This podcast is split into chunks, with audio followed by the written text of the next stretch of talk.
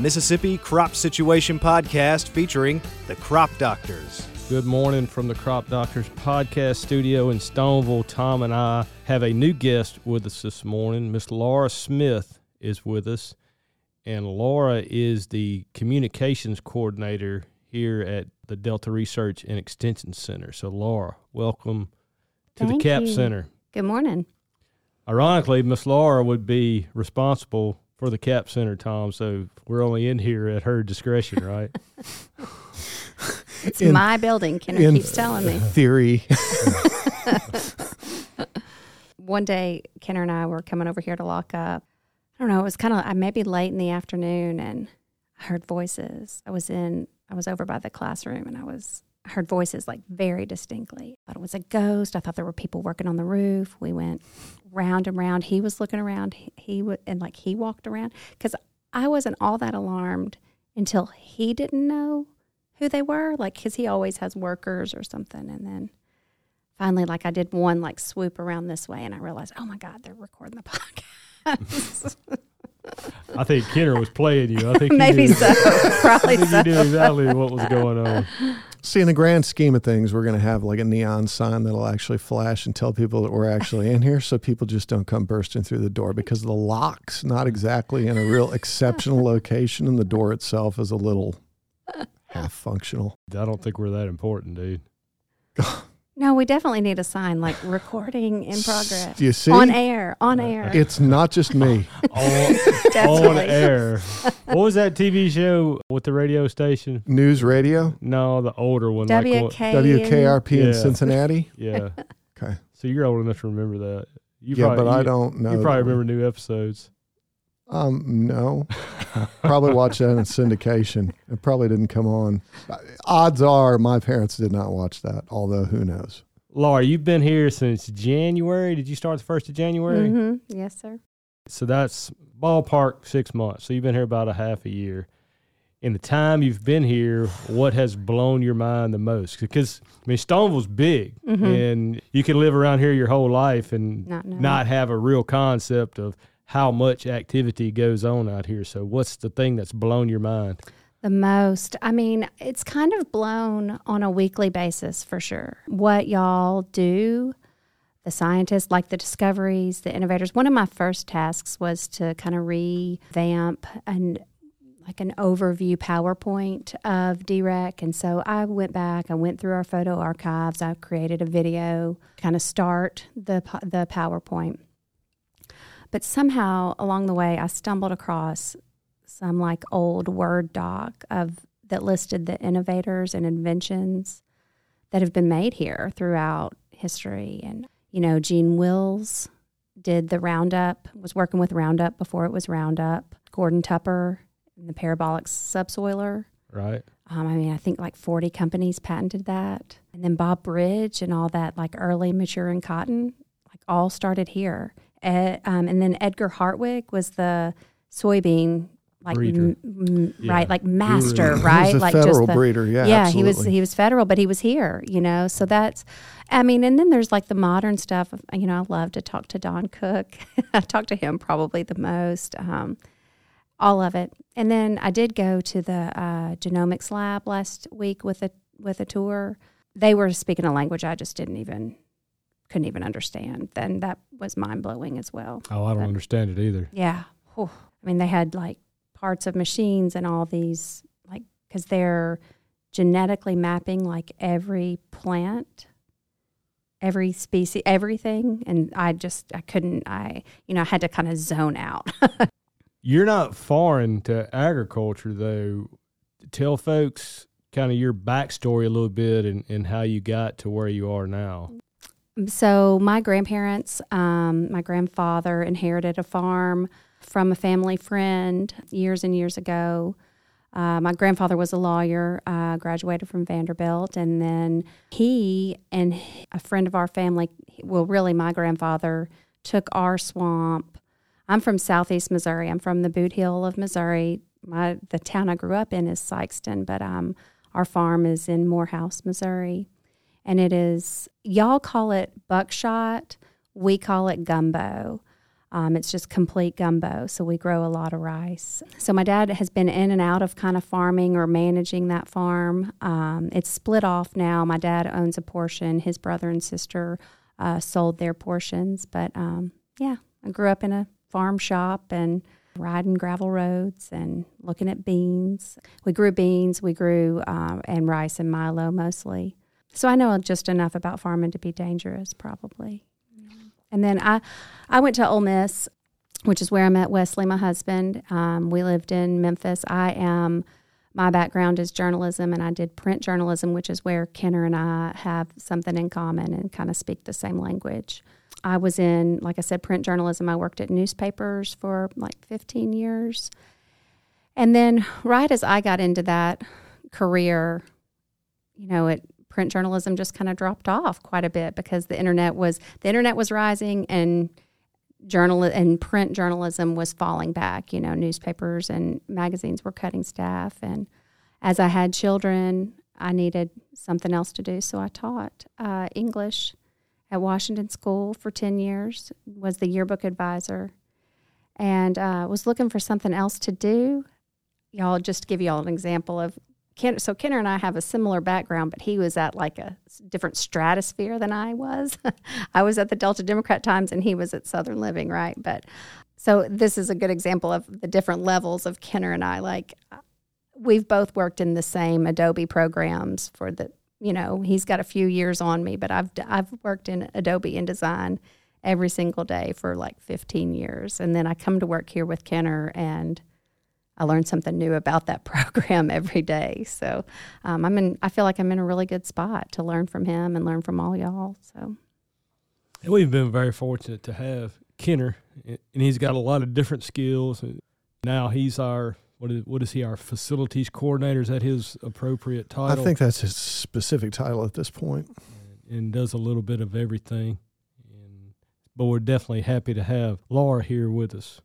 Well, and he helps from the sounding board perspective because his worldly expertise in dealing with things like print media and whatnot really helps and definitely has helped Jason and I on this podcast and kind of coordinating and scheming, for lack of a better term. Yeah, no question about that. One thing that Kenner talks to to me a lot about is like the culture at DREC and making sure that we're a little more cohesive and make sure everybody feels comfortable and welcome um, and you know just being hospitable that's one thing that is i don't think you really think of when you think of kenner because he has so many hats but that's a big driver for him is you know that every person that comes in the door ask them if they want a bottle of water um, make sure they just feel welcome and that we're glad that they're here. I think that's an important part of DREC because um, we are here to serve. Well and telling that story is important that's for those of us that are transplants. I'm a transplant. I mean, the fact that my spouse was born here, that sort of it it helps make it easier for me to meld into the community. It softens the blow that you're not from here. it definitely helps about the fact that I can say that I'm married to a Southerner and the full on Yankee that I end up portraying doesn't necessarily injure me so much. It still does still does. It still does me too. My husband, my husband's from Greenwood, so I get a little bit of that. It does soften it. It definitely helps, but I think being a transplant here, it's important for Stoneville and the DREC to talk about what we do here, because moving here, it still blows my mind that I live in Cleveland and there are people that live in Cleveland, Mississippi, that is 25 miles north of this experiment station and they have no idea this place exists. No idea. You don't have to go that far. No, you no, don't. No, no. And when you think about what you just mentioned, and take, for example, parabolic subsoiler, well, that would have had the word Stoneville probably on it somewhere. So outside of this general region, people have equipment that has that word. They should actually associate that word with this experiment station. That's one thing that Jeff's talked about too is that we are i think we're going to build a website that focuses just on stoneville like what all's here the culture here. Because people don't know they may look at greenville they may if they want to come here they may look at greenville they may look at leland but also what's just at stoneville what's it like here? You know our culture the people. We need kind of testimonials and kind of put that out there. Well, we've even had groups come that would be familiar with our programs, but then have never been to Stoneville, Mississippi, and are unaware of the other things that go on in this area. They may or may not know that there's a a USDA ARS unit right across the road, or they may have no concept of what the scope of Delta Council's Mhm. efforts are, or YMD, and that all that is right here in a pretty compact little area. Even folks that know us and, Mhm. and know what ag research is about don't have a full concept of the full workings that go on at Stoneville. Yeah, I mean, I, we've been here. My husband and I have been here 15 years, and I had no idea.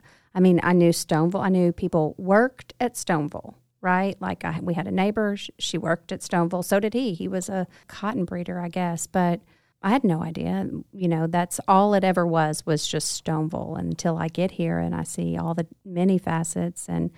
Uh, You know, like you said, I've been here almost six months, and I have no idea some I- of it. You know, I think locally, I, th- that's the way a lot of people portray it. Tom, I'm just trying to think.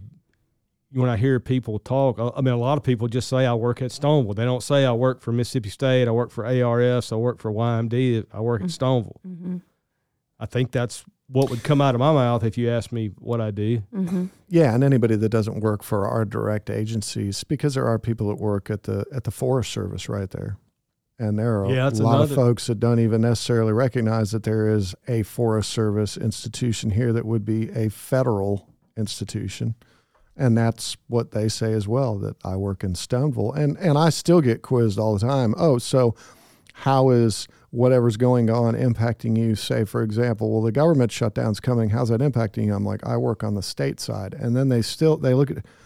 Wait a minute. There's a there. What do you mean? There's a state side? I said, do you realize that Mississippi State University has a facility there? Oh, I I didn't even know that. And that's funny because that's all I think of now. It's like all Mississippi State, and I mean I know we have the U.S. stuff, but the federal side, but and then there's the split inside Mississippi State. There's the extension part or MAFES. You know, there it's and, like and all consuming. row crops and catfish. Mm-hmm. That's right. Right, The Warm right. Water Aquaculture mm-hmm. Center, and it, yeah, and all that, and that's it's a fascinating little split that's here. And and I've even had recently some colleagues come, and this would have been pre-COVID, for lack of a better distinguisher, and and they showed up, and and one of them would just he got out of the truck and was shocked. He's like, "Holy mackerel!" I, I had no idea this existed. And I think I had a, a string of colleagues that said the same thing. I'd always heard about this place, but I'd never been here. This is amazing. I said, well, so let me let me give you the dime tour. I said, we still have a mechanic shop right. and a fabricator actually works here. And he said, fabricator. I said, yeah, if you need something built, Built. they'll build it for you Yeah. just totally taken aback. He's like, "Look at all the new Yeah. equipment." I'm like, "Yeah, I, I know." Uh. See, and I've been spoiled because ever since I've been out of school, I mean, I've worked at Stoneville, and then I, when I worked for LSU, I worked at the Rice Station in Crowley. It was fully staffed, bunch of different research projects going on, extension projects, large support staff, farm crew, what we call it here. I forget what they called them there, but you know, it's just a, a lot of support. And so I've always been spoiled. I've never been at a what we would think of in our world, Tom, as a branch station where your infrastructure is not as extensive as it is at Stoneville or years ago when I worked in Crowley. Well, it's different every state. Alabama is very different, and and I, at least when I was there and went to Auburn as a student, there were no faculty at branch stations. So if you had something to do and you were at Auburn and you were doing a cotton test, you typically did it down the road, down the highway. It was about 25, 30 minutes away. So it wasn't right there. I mean, we, we're we're spoiled in the fact that you can walk out of your office and, you know, on a day that was nice and you weren't in a hurry, you could walk to your plots. You could here if you wanted to, but most of us pile into a truck and drive the mile or short distance. But we're spoiled on this experiment station. We have a few trucks. Yeah. Do have a few trucks. Few. Well, and I think that's a that's a spectacular segue into what your role is here, Laura, and that you get to talk about that. to tell our story, right? Yeah. That's right. Um, and I think, uh, you know, there's so many avenues now. It's not just writing press releases. I do like writing. That's my number one favorite thing to do, right? But in my career, but there's so many new avenues. You know, I'm I'm excited. I, I, I made a few posts on social media earlier this year, and our numbers went up 500%. I thought, dang, I'm doing a great job. You know, Kenner was like, yeah, I hadn't posted it a couple of years. Yeah, so. bar was, bar was kind of low. low. Right, right. Anything but that is, is how better people, than nothing. Right. that, that is how people get information, though, right? You know, everybody, you know, it's not necessarily a good thing, but we're all scrolling our phones all the time. So, you know, I, I don't direct, y'all do a great job, like with the Mississippi crops. Um, there are, there is stuff posted there, but I'm hoping to um, start a DREC Instagram account. Um, and I know a lot of you guys Twitter to use Twitter too. Um, that seems kind of where farmers and growers are. So I'm looking forward to kind of building that up as well. But I mean, my first love is the publications part of my job. Like that's always I I kind of can't wait to tear into that weed guide. I've been working on the aquaculture newsletter, um, and then NCAAR, the uh, National Center for Alluvial Aquifer Research. I'm doing correct. There. I mean, I had to very very slowly. Yeah. I've been working on their annual report, but I love like when y'all were um, in the wintertime when y'all were a lot, a lot at a lot of conferences I love like promoting our students or, or when you won your um, IPM Educator Award. I love to just share that news, you know, but that is my job is to tell the story and clarify to our to everybody, but to locals too. You know, right down the road you have the agricultural epicenter, you know, for research right here. This is it. Maybe in the south, right? For sure the southeast. I haven't visited other states like you all have. I haven't uh, visited other branches in other states, but could it possibly be what we do, you know, with, with the USDA and, you know, the microgen and all these labs that surround us? It's just been fun to learn all this. Like, and I know I, you know, I don't have, you know, I've only got six months experience, but what I've learned in six months has been amazing. And it was such a good time too, to go from kind of the winter, nothing, not a lot happening, you know, just wet and yucky and gray, and then watch it really explode into green. And um, so going out, and I was out with Don's team. So you mentioned your background in print media, mm-hmm. and now you've transitioned into this role. So I think that gives you a, a unique perspective on kind of the the history of documenting activity and then two promotion. So, what do you see in the future for promotion? You mentioned we don't have an Instagram account. Yeah. Instagram obviously is a very popular social media platform. Twitter is too. There's different parts of Twitter that are more attractive to our area mm-hmm. than than others. And all of those social media platforms are the same way. You can tailor it to your specific needs. Maybe that's one of the beauties of those platforms in general. But what do you see kind of crystal ball moving forward, mm-hmm. five years, seven, eight, nine years? I, I, think, you know, I talked a little earlier about the website that um, Dr. Gore wants me to do um, or that we want to do. Through that website, we want to tell the story of Stoneville culture and not necessarily just DREC, but Stoneville culture. Um, we want to kind of tell our story and sell this area. You know, we all live in the Delta, and there's a reason for that. There's a reason why Tom, Jason, y'all can go work anywhere, right? In the Southeast, maybe. Why'd you choose here? That's my that's what I see my role as is to tell y'all stories why you chose why you chose to live here, raise your families here, be here, come back here. You know, Tyler graduated and chose to come back. That's a story to tell, and that will help us in recruitment and it will help get our story out. So, Crystal Ball is people learn about us and want to come work here, want to be a part of the amazing work that goes, goes on out here. Yeah, and part of that is too the social media, you know, and writing press releases. Mary Jane Lytle, when she won, she won a couple of awards. Um, was it at Rice Technical Working Group? And Correct. Yeah. That was probably my one of my favorite days here. She had won for her paper and her presentation I put it on out on social. I did a press, I did a traditional press release, and um, I think it was in the Leland Progress. But I put it on social media, and I don't know, a couple days later, like her brother had shared that. I mean, it had like a hundred comments. You know, it was just like that's what we want to celebrate, right? The work that we do. She's done amazing work, and it should be celebrated. And I, I think that's a pretty important part of my job. And the other part of my job is, you know, hosting meetings at Capps Center when y'all are in my building, right? So, um, uh, but and but but making sure that our people feel that people that do come here for meetings to host their events feel welcome, feel comfortable. We continue to talk about how the grad student impact from this experiment station has been important and something that I think we have a great sense of pride on. And having somebody now to talk about that and push some of that content out is certainly helpful. I think that'll hopefully attract more graduate students to this facility because I can't, we don't brag on it enough, but I can't think of a better place to come and work on agriculture, regardless of what the discipline is. I think this is the place that you'd want to be if you were a graduate student. And we've talked about that. Jeff has a very clear story about why he's here and with entomology and and the cotton back when he came, the, the really high cotton acres. And there's a reason I'm here. I mean, I've always been anchored right here in this part of the Delta, and, and everybody, there's a reason for everybody. And we certainly appreciate you, Laura, wanting to share that with people and then promote it as well. Any closing thoughts for our conversation today, Laura? Anything you really neglected to mention?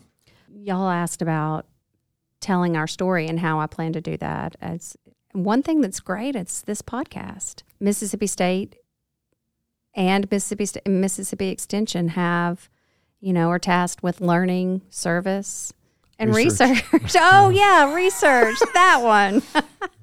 Just that minor point, but but the service part is, uh, you know, obviously huge out here, and I think this podcast is a service, and it's it's a modern way it's not something we're all used to or comfortable with. You know, we're all, I'm sure in your early days of this podcast, you were kind of feeling your way through it, but this is a great way. This is where people are. People are listening. They're in the trucks and, you know, or out on the tractor and, and people listen outside, like outside of the Delta. So this is just another, you know, great tool we have. Well, thank you so much for coming in here and sitting down with us. See, we, we told you it wasn't going to be that hard. No, it's didn't we? painless. Yeah. Absolutely. yeah, it's right. just a conversation. That's all it is. But All we really appreciate it and we appreciate the work you're doing and Thank you. we look forward to some really good content. Thanks. Thanks, Laura. Thanks, guys.